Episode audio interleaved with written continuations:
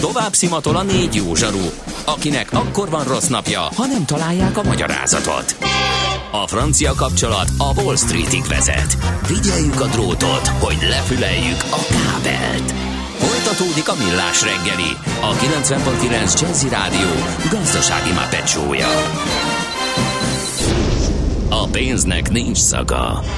Mi mégis szimatot fogtunk. No kérem szépen, na akkor 9 óra 17 perckor már is folytatódik a millás reggel itt a 90.9 Jazzy Rádion. Kántor Endre ül velem szemben. És Miálovics András velem szemben. No, egy És kicsit... nem kell neked szemüveg, András, hogy rám néz, meg a monitorra egyszerre. De ez- Mázlista ez vagy. baj. Mázlista Neked vagy. nem. Nekem arra Legyen. kell szemüveg, hogy rád nézzek, de, kontaktlencsét hordok, de rád nézzek, arra kell. A monitorra még nem, de ez változhat. Na most egy picit ö, bevezetük a következő témát. Itt van velünk az Essilor Kelet-Európa regionális marketing igazgató helyettese Náda Janikó. Szép jó reggelt kívánunk! Jó reggelt kívánok! Pont emleget- és a rádió hallgatóknak is. No, épp erről beszélgettünk Endrével, és hát minden szentek maga felé hajlik a keze alapon, hogy hát mi nagyon sokat beszélünk digitalizációról, meg, meg hogy mindent a 4G, 5G és a számítógépek uralnak. Egy kicsit megváltoztatta ez az életformánkat is hogy okos telefon nézzünk közben félszemmel a gyereket tartjuk szem előtt, de rá pillantunk a televízió készülékre is. Tessék mondani, ez nem okoz halmozottan sok látási problémát? Hát nagyon sok mindent megváltoztat, ugye elsősorban itt a látással kapcsolatban beszélünk, látáskorrekcióról, ugye mi szemüveglencse gyártással foglalkozunk, és ezek az új kihívások, illetve a, a konkrétan az X generáció például, akik már ö, ugye 40 feletti korosztályról beszélünk, tehát megjelenik náluk az úgynevezett presbiópia, ami azt jelenti, hogy a szemizmok elveszítik fokozatosan a rugalmasságukat, ezáltal ugye a közeli látás romlik. Ugye emiatt van az, hogy 40 év felett az apró betűszöveget egyre nehezebben tudjuk olvasni, és egyre távolabb kell tartanunk ahhoz, hogy élesen uh-huh. lássuk. Ugye emiatt már mindenkinek kell valamiféle látáskorrekció, annak is, akinek előtte nem volt. Ugye ez, erre a megoldás a multifokális lencse, ugyanakkor amit említettek ezek az új digitális eszközök, ezek jelentős mértékben megváltoztatják a, a szemüvegviselőknek a, az igényeit, a szükségleteit, hiszen már használnak ők is számítógépet, tabletet, okostelefont. Ez azt jelenti, hogy a korábban mondjuk egy egyszerű olvasó szemüveget mondjuk egy olvasó távolságra egy könyv olvasásához használtak. Ma most ez a távolság például lehet többféle, egy kartávolságon Igen, ezt pont terület. kérdezni akartam, hogy a régen, még a szüleink idejében valakinek romlott a látása 40 felett, akkor vett egy olvasó szemüveget, és meg volt oldva a probléma. Most hány szemüveget kéne ahhoz venni, hogy egyszer közelre, egyszer távolra, aztán közepesen közelre, aztán megint Elhangzott ez a kifejezés, ez a multifokális, ha jól emlékszem rá, ez inkonkrétan mit jelent? Igen, szerencsére már egy szemüveg elég. Ugye beszélünk egy fókuszú szemüvegekről, ami azt jelenti, hogy csak egy irányba, vagy távolra, vagy közelre, tehát egy távolságra, bocsánat, korrigál.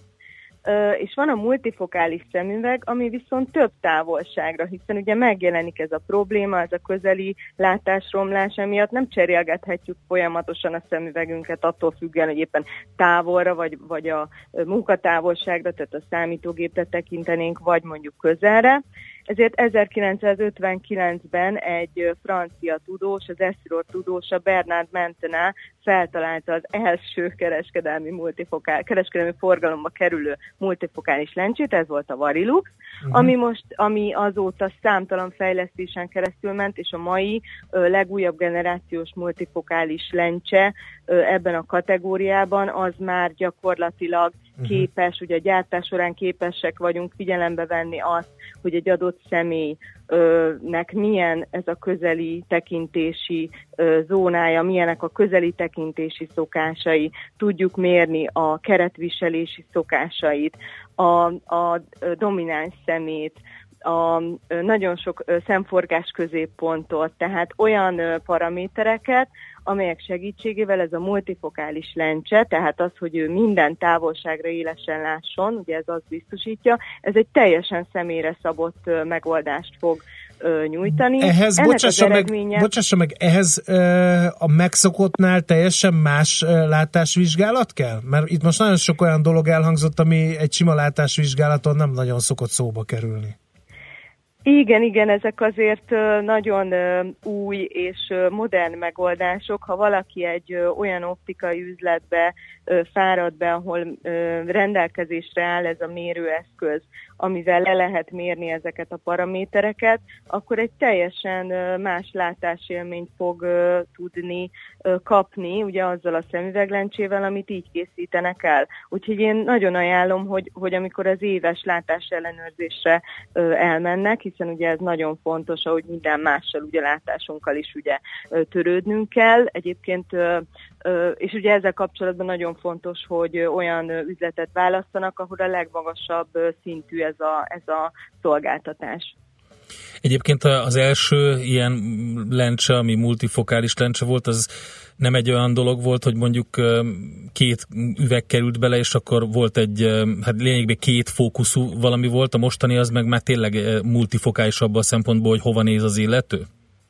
Nem, a, az első uh, multifokális, az már valóban multifokális volt, amit Tehát ilyen csiszolással oldott. A bifokális. Aha. Ja, értem, a, a bifokális. Ja, az első bifokális volt. volt, igen, igen, igen. Így igen, van. és azt sokkal korábban találták Aha. már föl, tehát ez egy nagyon-nagyon régi megoldás. Mindig elszomorít, amikor látok ö, embereket, esetleg idősebb ö, ö, embereket ilyennel ö, közlekedni, mert ez egy elég elavult megoldás, és ugye a multifokális lencse sokkal esztétikusabb, Igen. sokkal jobb használni. A, multifo- a bifokális az csak két távolságra, közelre és távolra nyújt korrekciót, a multifokális viszont minden távolságra és minden irányba. Tehát ez egy nagyon fontos különbség. Egyébként ezek a lencsék, hogyha már itt tartunk, akkor mennyire speciálisak, tehát anyaguk tekintetében, vagy súly tekintetében, ezek is nagyon fontosak, ugye aki állandóan hordja a szemüvegét, annak fontos az, hogy, hogy azért egy idő múlva érzékelhető az, hogy, hogyha nehéz például. Ez így van. Ez gyakorlatilag az egyfókuszú és a multifokális lencsék esetében teljesen ugyanúgy működik, tehát választható az, hogy vékonyított alapanyag, ugye polikarbonát alapanyagot szoktunk ajánlani ö, abban az esetben, hogyha mondjuk idősebbekről, gyerekekről beszélünk, vagy olyanról, aki sportol, hiszen ez egy törhetetlen alapanyag, olyan, ami ö, ellenálló, ugye UV-védelmet biztosít, de hát ugye vannak ö, magasabb törésmutatójú alapanyagaink, minden mindenféle egyébként a multifokális, de az egyfókuszúban is, amelyek alapanyagukban szűrik az UV-t, illetve már a káros kékfényt is, amit egyébként a kijelzők és a, LED fényszórók bocsájtanak ki, Ö, illetve hát vannak fényre sötétedő verziók is, ami szintén nagyon kényelmes tud lenni, hiszen egy szemüveg azzal, hogy besötétedik, kivilágosodik ugye az UV sugárzással együtt, gyakorlatilag védelmet biztosít az ellen is, és hát nagyon kényelmes, hiszen egy napszemüveg tud lenni, amikor erős napsütés van, vagy éppen erős UV-sugárzás, mondjuk hó esetén télen. Hát az biztos, hogy fejlődik a technológia, és ezzel együtt nyilván erre is érdemes figyelmet szentelni. Az nekem nagyon tetszett, hogy a, a, amikor olyan természetességgel mondta, hogy az éves rendes látásvizsgálat, hát ez szerintem nem, mind, nem mindenkinek van, van meg igen. szerintem. Sajnos. Pedig nagyon fontos lenne, ugye itt beszélünk szemvizsgálatról és látásvizsgálatról, ugye mind a kettő fontos, az egyik a szembetegségeket hivatott kiszűrni, ugye a látásvizsgálat pedig a látáskorrekciót nézi, hogy ugye szükség van erre, ugye ezek mind nagyon fontos dolgok, hiszen a felmérések azt bizonyítják, hogy az emberek a látásukat veszítenék el a legkevésbé az érzékszerveik közül. Ennek ellenére azt gondolom, hogy keveset fordítunk erre, és amikor arról beszélünk, hogy, hogy ugye egy szemüvegre kell mondjuk költenünk, az mindig fáj az embereknek, holott egy, egy fő érzékszervünkről van szó, tehát én azt gondolom, hogy ez egy, ez egy olyan terület, ahol, ahol igenis érdemes erre egy picit többet szánni, mert van különbség a szemüveglencsék között, bátran mondhatom, és érdemes felkeresni azokat a szakértőket, optikákat, látszerészeket, akik, akik tényleg nagyon magas szinten ugye végzik ezt a, ezt a, ezt a szakmát, és, és tényleg olyan szemüvegeket adnak, ugye mi is, amit készítünk, ezek csúcs technológiájú lencsék, magasabb szintű az a látásélmény, amit ezáltal lehet kapni, és, és nagyon nagy a különbség. Én bátran ajánlom, hogy próbálják ki ezeket a termékeket, mert biztos, hogy sokkal elégedettebbek lesznek, mint mondjuk korábban a, a régi technológiás termékekkel, hiszen nagyon sokat változik évről évre ez a, ez a terület. Anikó, nagyon szépen köszönjük, szép napot, jó munkát kívánunk Önöknek! Köszönöm szépen! Viszontalásra. Viszont... Náda Janikóval beszéltünk az Essilor kelet-európai regionális marketing igazgató helyettesével. Megyünk tovább, és megnézzük, hogy a budapesti értéktősde a Mikulás napot hogyan ünnepli.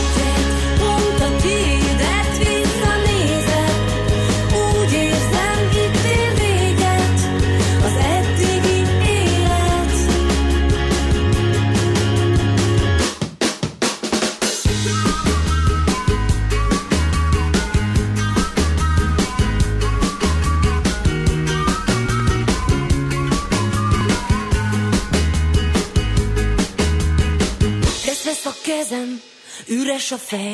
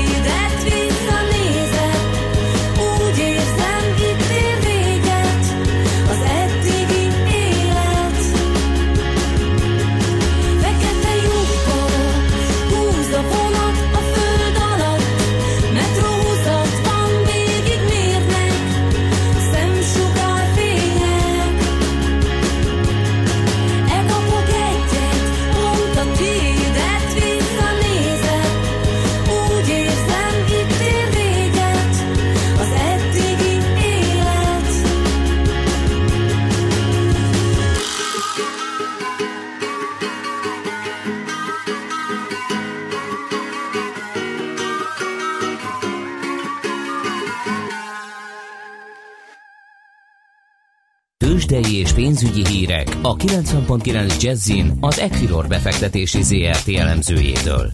Equilor, a befektetések szakértője 1990 óta. Kovács Bálint elemző a vonalban. Szevasz Bálint, jó reggelt!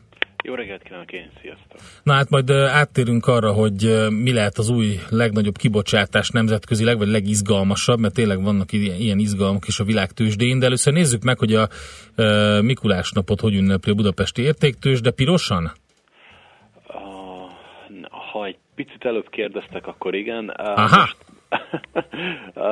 most visszadolgozta magát nullába. Na. Úgyhogy jelenleg itt állunk, de, de széles Európában ab, abszolút piros minden, úgyhogy eladói nyomás alatt az egész kontinens, és csak a Bux tartja magát. És kinek köszönhetően? Korrigál a Richter, vagy mi történik? Igen, Hmm. uh, igen, de nem csak a Richter, hanem a MOL is uh, jön egy picit vissza, és uh, a Magyar Telekom meg az OTP sem rántja annyival magával az indexet, hogy, hogy láthassunk itt, itt mínusz értékeket. A MOL jelenleg 0,4%-os pluszban áll, 2943 forinton, Telekom az beleszeretett a 470 forintba és a környékébe, egyszerűen nem tud elszakadni, továbbra is uh, itt ingadozik. Az OTP esetében ugye tegnap délután sikerült visszatornázni a napközbeni mínuszát, most megint elindult lefelé, 9900 forintnál áll 0,6%-os mínusszal, ugyanakkor 410 millió forintos forgalom van az OTP-ben, annyira uh, nem erős, és a többi blue chip esetében ennél még alacsonyabb forgalmakat láthatunk, így nem meglepő módon az Opus jött be második helyre egyébként a, a forgalmi rangsorban. Ott ö, 5%-os mínuszt ö, látok most. Még a Richter maradt ki, 1%-os plusz, ahogy említettük, korrigál 130 millió forintos forgalom mellett, 6530 forinton áll, és ezzel a, az összforgalom egyébként 1,1 milliárd forintos itt az első fél órában. Nem túl is rossz. Így van, nem, nem túl rossz, nem is, tehát amikor mondjuk két milliárd forintos forgalommal azért már szoktunk hümmögni, hogy na ez, ez igen, de nem rossz, nem rossz abszolút, Né- nézzük ilyen szempontból, vagy ilyen szemüveggel. Ja, igen, igen, igen, nézzük. Beszéljünk egy picit a nemzetközi dolgokról. Hát úgy tűnik, hogy a Xiaomi kibocsátást tervez. Így van, így van, sőt nem is akár mekkorát.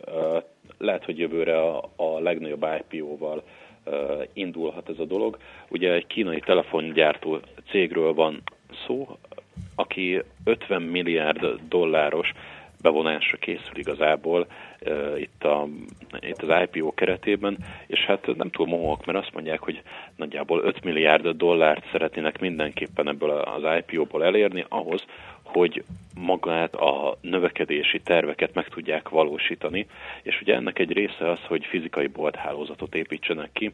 Nem tudom, hogy mennyire ismeritek a, a Xiaomi telefont, vagy, vagy magát a marketingjét. Abszolút ismerjük, mert nyomon követjük, a rajta tartjuk a, a hüvelyk ujjunkat a mobiltelefonok világ pózusán.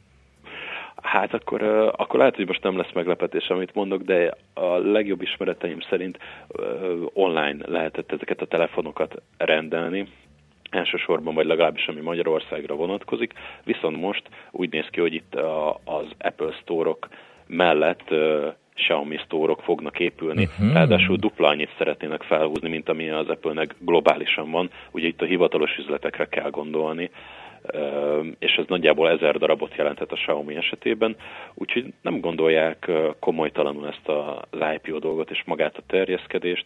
A globális méretű játékosok szeretnének lenni, ez, ez, ez abszolút üzenet a piac számára. Stimmel. Na, van-e még valami izgalom esetleg a forint házatáján, bár nem hiszem, hogy olyan nagy izgalom lenne. De igazán összességében azt tudjuk mondani, hogy a feltörekvő devizákat egy picit adják, ugye mind a cseh koronát, a lengyel zlotyit, és ebben a forint is benne van.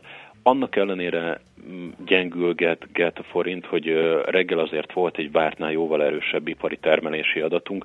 Itt a 6,5%-os bővüléshez képest 7,6% lett év per év alapon, tehát azért ez jelentősen felülmúlta a várakozásokat. Ehhez képest, hogy a forint az annyira nem erősödött be, 314 forint 10 fillért kell adni egy euróért, dollárral szemben is kicsit gyengülünk, 265 forint 90 fillér, egy svájci frankért pedig valamivel több mint 269 forintot kell adni. Oké, okay, Bálint, köszönjük szépen, jó munkát, szép napot! Köszönöm, én pedig szép napot kívánok mindenkinek, nektek is, köszi, sziasztok! Szervusz! Kovács Bálint elemzővel beszélgettünk. Tőzsdei és pénzügyi híreket hallottak a 90.9 jazz az Equilor befektetési ZRT elemzőjétől. Equilor, a befektetések szakértője 1990 óta. És mivel itt emlegettük a Mikulást ezen a szép napon, azt mondja András nevű hallgatónknak elmondom a fárasztó viccét. Ne! Tudod, mi a kapcsolat a piroska és a télapó között? Ne, azt ne, ezt nem hittem. Hát a Mikulás piros kabátja. És akkor megyünk tovább. Zöld iránytúrovatunk következik hamarosan. Itt lesz velünk természetesen Sarkadi Péter, de csak a hírek után. Műsorunkban termék megjelenítést hallhattak. Reklám BKK éves bérlet ingyen. Ha decemberben Mastercard vagy Maestro bankkártyával fizet a BKK automatáinál és regisztrálja vásárlását, megnyerheti a 10 darab éves Budapest bérlet vagy a 10 darab éves Molbubi bérlet egyikét. A játék részleteiről a bkk.hu per Mastercard oldalon olvashat. Intersport Winterfest híreket mondunk. Lenne kedved december 9-én szombaton a Budaörsi Intersportban egy sí szezont nyitó bemelegítő tornához Béres Alexandrával? Szelfiznél is vele szívesen? Megismerkednél a Steiermarki és a Nasfeldi sí régióval? Láttál már belülről igazi kanadai iglus sátrat? Játszanál kvízjátékot nyereményekért az Atomic és a Salomon márkákkal? Kíváncsi vagy a Nanook sí iskolára is? Ülnél egy igazi gokartban? Mikor és hol? Intersport Winterfest december 9-én szombaton a Budaörsi Intersportban. Figyelem! Gyertek minél korábban, de Béres Alexandrával 9-én szombaton 17 órától találkozhattok az áruházban. Mi már tudjuk, mit csinál szilveszterkor. Jazzy Gourmet Szilveszter, december 31-e, Laos. Foglalja le jegyét még ma, és a szilveszteri parti kérdését ki is húzhatja a teendők listájáról. Jegyinfók a jazzy.hu-n. A Jazzy Gourmet Szilveszter támogatója a Duna Auto ZRT, az Autóváros és a Kovács Nimród borászat. Reklámot hallottak. Rövid hírek a 90.9 Jazzin Toller Andreától. A Csillaghegyi öblözet árvízvédelmének keretében az Aranyhegyi patak és a Pünköst fürdői védvonal szakasz fejlesztéséről is dönthet mai ülésén a fővárosi közgyűlés. A javaslat szerint a két védvonal szakasz 2018-ban és 2019-ben megvalósuló fejlesztéséhez szükséges 4 milliárd forintot a főváros saját forrásból előlegezi meg. Az összeget a későbbiekben a Csillaghegyi öblözet teljes árvízvédelmére vonatkozó támogatásból visszapótolják a fővárosi költségvetésbe. A közgyűlés ma dönthet a Margit szigetre vonatkozó zajrendelet megalkotásáról, valamint arról is, hogy állítsanak-e szobrot Lech Kaczynszki lengyel elnöknek a második János Pál pápa téren. Hamarosan újra szabadlábon lesz repülős Gizi. A 91 éves veterán besurranótolvaj öreg korára tekintettel nem cellában tölti mostani büntetését, hanem a Pálhalmai BV intézet gyengélkedőjében. A Blik értesülései szerint a matróna számlájára 200-nál is több bűncselekmény írható, és összesen 17 évet töltött fegyintézetekben eddigi élete során. Repülős Gizi saját állítása szerint kleptomániában szenved, amit egy baleset következtében keletkezett agyhártya gyulladás okozott neki még régen. A nő egyébként folyékonyan beszél három nyelven. Magyar és történelem tanár az eredeti végzettsége, a Blik szerint. Brüsszelben aláírták a Borostyán vasúti árufuvarozási folyosó irányító testületének alapító megállapodását. Az Unió tanácsának tájékoztatása szerint a folyosó északon Varsóból és a lengyel-belorusz határtól indul, délen a szlovén Kóper kikötőig, illetve a magyar-szerb határig tart, fontos ipari központokat és intermodális terminálokat kapcsol össze az Adriai tengerrel és a balkáni államokkal, valamint magyarországi szakaszai közé tartozik a kínai finanszírozással felújítandó Budapest-Kelebia vasútvonal is. Mint elmondták, a folyosó kiemelt szerephez juthat a távol-keletről egyre nagyobb mennyiségben vasúton Lengyelországba, hajón a Koperi és az Aténi kikötőbe érkező, Európába tartó áruforgalom jelentős részének célba juttatásában. Kilenc nagy-britanniai terrortámadási tervet sikerült meghiúsítani az idén, közölte az MI5. A belső elhárítás vezetőjének tájékoztatása szerint az iszlám államra Irakban és Szíriában mért jelentős katonai csapások nem jelentik a terror veszély elmúltát.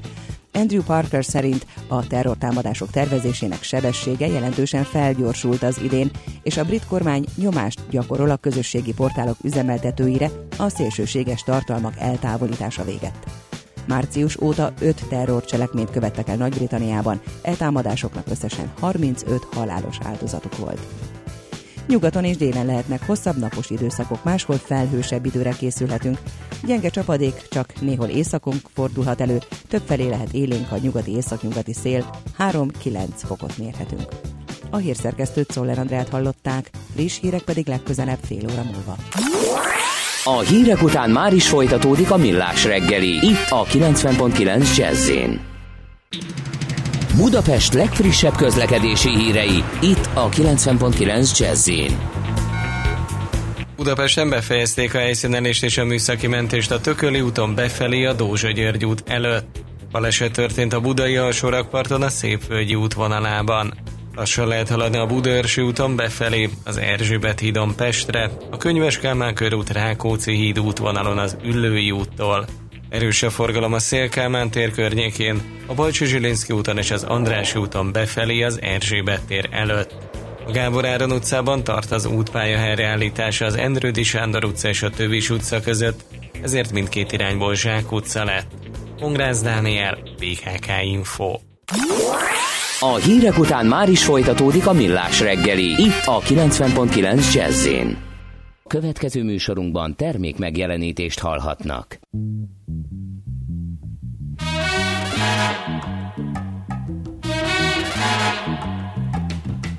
Take it easy, my brother Charlie. Take it easy, meu irmão de cor. Take it easy, my brother Charlie. It easy, meu irmão de cor. Pois a rosa é uma flor, a rosa é uma cor, a rosa é um nome de mulher.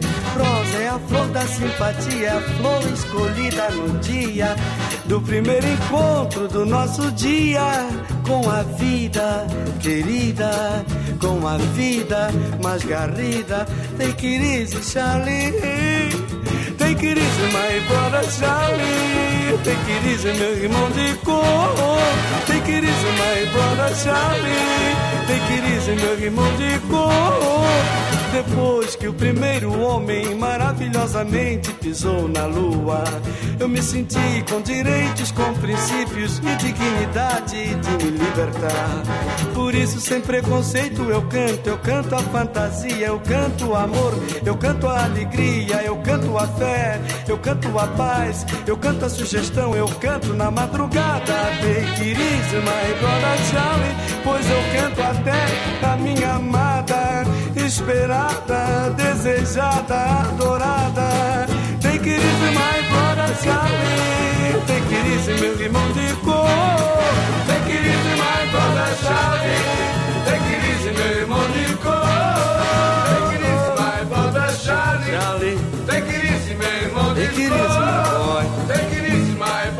It easy, my friend. Take it easy, cor. Olha como o céu é azul. Olha como é verde o mar. Olha que sol bonito, Charles. Ele queria my boy. Ele queria my friend. Tenha calma, meu amigo.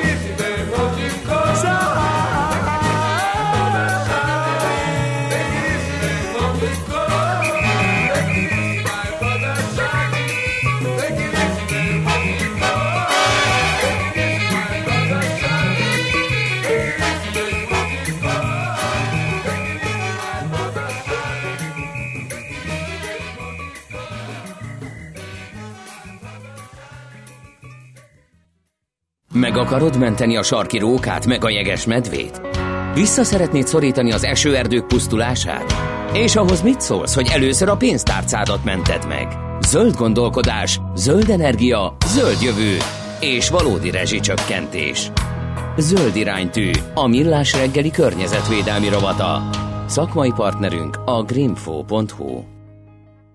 És itt is van velünk a greenfo.hu főszerkesztője Sarkadi Péter. Szevasz Péter! Sziasztok, üdv a hallgatóknak! A bölcsőtől a sírig a lábnyom számítás nem ámítás. Ezt a címet adtam az elkövetkezendő negyed órának, mert hogy aki rendszeres hallgatónk, az talán emlékszik rá, hogy egy héttel ezelőtt az üvegcsomagolás dilemmáiról beszélgettünk, annak apropóján, hogy nemrég rendezték meg az életciklus elemzők a konferenciájukat, amin ott voltam és készítettem ott egy beszélgetést. Most nagyjából ezt a témát folytatjuk a mai nap, de egy nagyon fontos fogalom van, amit egyre gyakrabban használunk a hétköznapi életben is, ez pedig az ökológiai lábnyom vagy footprintnek a fogalma, ami hát nagyon leegyszerűsítve mondjuk mindenfajta szolgáltatásnak egy terület egységre kivetített mértékegységét jelenti, de, de ez így elsőre talán nehezen felfogható, úgyhogy hogy ezt megértsük, ezt az egész folyamatot, vagy ezt az egész fogalomrendszert, erre kértem Tótné Szita Klárát, ő a Miskolci Egyetem nyugalmazott professzora, és egyben ennek a bizonyos konferenciának a szervezője, tehát a Magyar Életciklus Elemzők Szakmai Egyesületének az elnöke, tehát ő fogja elmesélni azt, hogy mi is ez az ökológiai lábnyom, és milyen típusai vannak.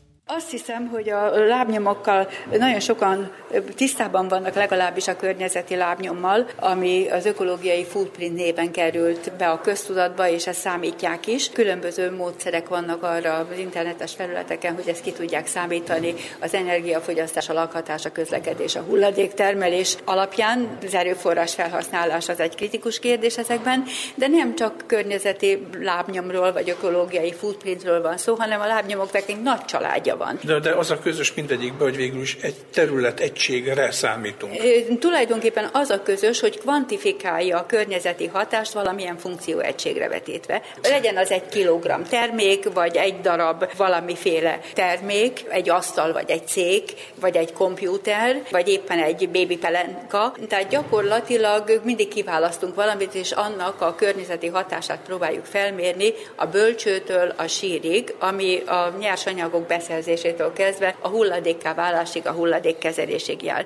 Ugye a lábnyomok, ezek egy egész családot alkotnak ma már, hiszen beszélhetünk ezen túlmenően karbonlábnyomról, ami az üzleti életben eléggé bevett gyakorlattá vált az utóbbi időben a klímaváltozás kapcsán, de beszélhetünk vízlábnyomról is, ami kvantifikálja azt, hogy egy, egy termék előállításához vagy fogyasztásához mennyi vízre van szükség. És ez a vízmennyiség, ez megoszlik az szerint, hogy ez most zöld, kék vagy szürke víz, azaz tulajdonképpen ez a felszíni vagy felszín alatti vízforrásból kinyert, vagy a természetes körforgásban megjelenő vízből származik, vagy éppen szennyvízként jelenik meg. Ugye a szürke vízlábnyom az azt fejezi ki, hogy mennyi tiszta vízre van szükség ahhoz, hogy a határértékeket elérjék a vízben. És tehát egy hígítási folyamat.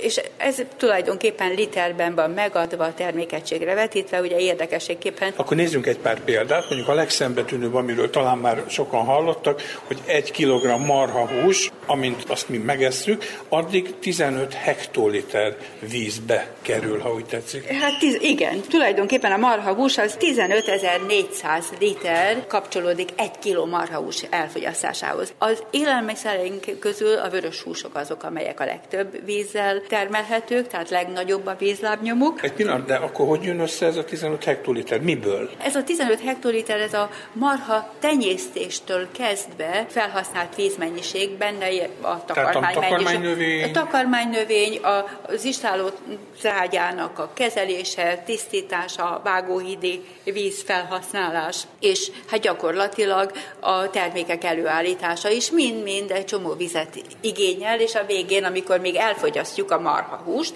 akkor is használunk vizet, ugye akár levesbe, akár busogatáshoz, tehát ott is van, de hát az csak töredék ennek az egésznek. Tehát, hogyha én Magyarországon megeszek egy kiló mondjuk argentin vagy brazil sztéket, akkor az Dél-Amerikából kilónként 15 hektoliter vizet veszek el tulajdonképpen. Igen, na most ugye itt bonyolódik a helyzet, mert hiszen itt egy importtermékről van szó, tehát nyilván az, hogyha ezt hajóval szállítják ezt a marhahúst, akkor még, még itt a hajóhoz kapcsolódó vízfelhasználás is hozzáadódik. De hát ennél kevesebb a sertéshúsnak a vízterhelése, hiszen ez csak 6000 liter kilogrammonként, és a csirke az viszont már csak 4325 litert igényel. Tehát a környezettudatos húsevő az a szárnyasoknál köt ki? Hát inkább a szárnyasoknál. A harra nem találtam példát, de valószínű, hogy a halak esetében ez még kevesebb. Már ugye rengeteg, a víz. rengeteg vízben vannak. És a gabonafélék meg általában a vegetáriánus étrendet követőknek az étrendjéhez kevesebb víz kapcsolódik, és még kevesebb akkor, hogyha tulajdonképpen nyersen fogyasztanak termékeket. Például mondjuk egy kiló búza vagy kukorica? Hát egy kiló cereáliának, egy gabonafélének az előállítása és megtermelése 1600 liter vizet igényel. De gyakorlatilag, hogyha azt mondjuk a mindennapi életben teázunk vagy kávézunk, akkor ugye egy csésze kávé az körülbelül olyan 140 liter volt, még évekkel ezelőtt néztem ezt az adatot, de lehet, hogy ez most már több, viszont egy csésze tea az tulajdonképpen 27 liter vizet igényel. Hát nyilván ebben is benne van az, hogy a teát megtermelik, ide szállítják, hiszen ezek többnyire importteák, kivéve, hogyha valami gyümölcs tejából itthon készítünk valami som vagy planta teját, ugye az, az én időben még az volt a sláger, vagy az volt az közfogyasztásra szánt teaféle, és igazából a gyümölcs zöldség fél 2-300 liter per kilogramm vízigényel jelennek meg. Az, hogy ebből mennyi a zöld, kék, meg a szürke, az külön számítás, és elég bonyolult ezeknek a számítási módja, hogy ezeket kifejezzük. A vásárló megnézi egy adott termék ökológiai lábnyomát, vagy inkább csak az árát? Igazából nálunk nem tudja megnézni, hogy Angliában van, a Tesco-ban ilyen gyakorlat, hogy ráírják a termékre, hogy mennyi a karbon lábnyoma, azaz mennyi széndiokszid kapcsolódik annak a terméknek az előállításához. Én Magyarországon még olyan termék címkét nem láttam, ahol ez fel lenne tüntetve, hogy mennyi a lábnyoma. De nagyon sok esetben árérzékenyek vagyunk, és elsősorban az árakat nézzük. Azt sem nézzük meg sok esetben, hogy az apró betűvel felírt adalékanyagok, ezek mit tartalmaznak, tehát milyen kemikáliák vannak benne, mint tartósítószer, ízesítő, ízfokozó. A lábnyom kutatásnak gondolom van valami fajta egységes nemzetközi sztenderdje, vagy hát nyilván sok kutatóhelyen foglalkoznak ezzel. Igen, tehát tulajdonképpen a lábnyomok, amelyek ugye a családba tartoznak, azok különböző módszertari háttérrel készülnek. A legkorábbi lábnyom, az ökológiai lábnyom, ugye az már több mint 20 éves, de standard szerint történik a karbonlábnyomnak a kiszámítása és a vízlábnyomnak a kiszámítására is nemzetközi standard létezik. A kémiai lábnyomra ez még nem készült el. És az elterjesztéssel ugye vannak olyan honlapok és olyan szervezetek, például a nemzetközi nemzetközi ökológiai footprint network, ahol azt szeretnék elérni, hogy az országokra számítsák ki ezeket az ökológiai lábnyomokat. Hát ilyenek vannak is, bocsánat, én láttam ilyeneket, hogy nem tudom, mint Dániában négy földre lenne szükség a világban, mindenki úgy élne, mint a dánok, az USA-ban még nagyobb, nálunk talán kettő, Bangladesnél egy alatt van. Így van, vannak ilyenek, módszertan kicsit változott, és éppen múlt héten kaptam levelet Matis Wakenergettől, hogy Magyarországon és népszerűsíteni kellene a lábnyomszámítást, és nemzeti lábnyomot, és magyar nyelven elérhető lábnyom számítást is létrehozzunk, és lehet szavazni, hogy melyik országnak a lábnyoma készüljön el a következőkbe, és hát különböző adományokat is kért persze ehhez, hogy ez a network fennmaradjon. A gyakorlatban mire jó ez a lábnyom számítás? Lehet, hogy most eretnek a kérdést, de hát igazándiból ugye ezzel zöld szervezetek szoktak jól demonstrálható módon felhívni a figyelmet arra, hogy hát fenntarthatatlan ez a fajta fogyasztás, amit mi főleg a fejlett világban végzünk, de például mondjuk az adott gyártó szempontjából ez előny, vagy nézi, hogy akkor lehet, hogy ő megtakarítana az adott lábnyomon, és akkor már a profitja is több például? É, tulajdonképpen nagyon jól fel lehet használni marketing célra, fel lehet használni a részvényesek felé demonstrálni, hogy milyen eredményeket érnek el a fenntarthatóság érdekében, illetve nem öncélű, tehát nem csak a környezeti hatások csökkentése, hanem emögött mindig profitnövelés is megjelenik, és akkor működik igazán, hogyha be lehet bizonyítani, hogy az adott technika vagy módszer ez mennyi megtakarítást eredményez a vállalat számára, azzal együtt, hogy környezeti nyeresége is van. Tehát Tótné Szita Klárával beszélt Sarkadi Péter itt az imént, aki a Magyar Életciklus Elemzők Szakmai Egyesületének elnöke. Elég érdekes dolgokat mondott a vízlábnyomról, karbonlábnyomról. Így bizony, és ezt a témát folytatni szeretném a jövő héten is, mert hogy az életciklus elemzésről is kérdeztem a Miskolci Egyetem nyugalmazott professzorasszonyát. Azt is egy, egyre többször szoktuk használni, életciklus becslés, életciklus értékelés, vagy életciklus vizsgálat, tehát tényleg akkor megnézzük, hogy a abszolút a termék tulajdonképpen megtervezésétől tehát a, a tervező asztaltól egészen a halála után az újra hasznosításig mi lesz ezzel az egésszel, milyen folyamat ez. Szerintem nagyon érdekesen, borzasztóan fontos a fenntarthatóságunk szempontjából, de ha már ilyen életciklus meg ökológiai lábnyomnál tartunk, akkor azért egy friss hírt hadd mondjak, fúra bezöldült a Google, ugyanis sikerült az idei célkitűzése a gigacégnek, és a teljes energia használatát immáron megújuló forrásokból fedezik. A kereső óriás vezetői újabb három szélerőművel kötöttek szerződést, és így most már a több mint három gigawattra nőtt igényüket szél, illetve napenergiából fedezik az egész világon.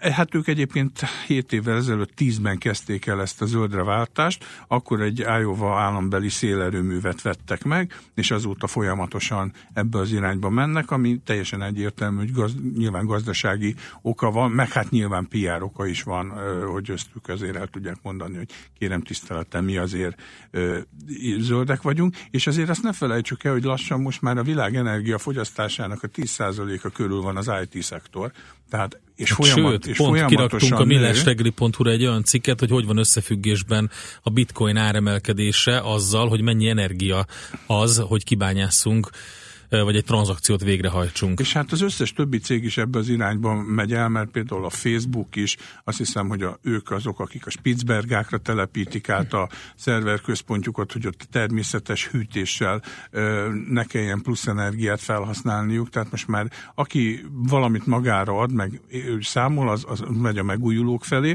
és egyébként ti is említettétek itt ma reggel, hogy ugye Paksra megjött a Mikulás, mert hogy kiderült, hogy egy 70, közel 73 vagy 74 ezer darabos napelemből álló nap, napelem farmot, azt végül is Paksra fogják telepíteni, nem Felső Zsolcára, ahol eredetileg a tervek szerepeltek. Ez egy 3 milliárdos uniós pénzből megvalósító, tehát azt hiszem talán Keho pályázatból megvalósuló beruházás.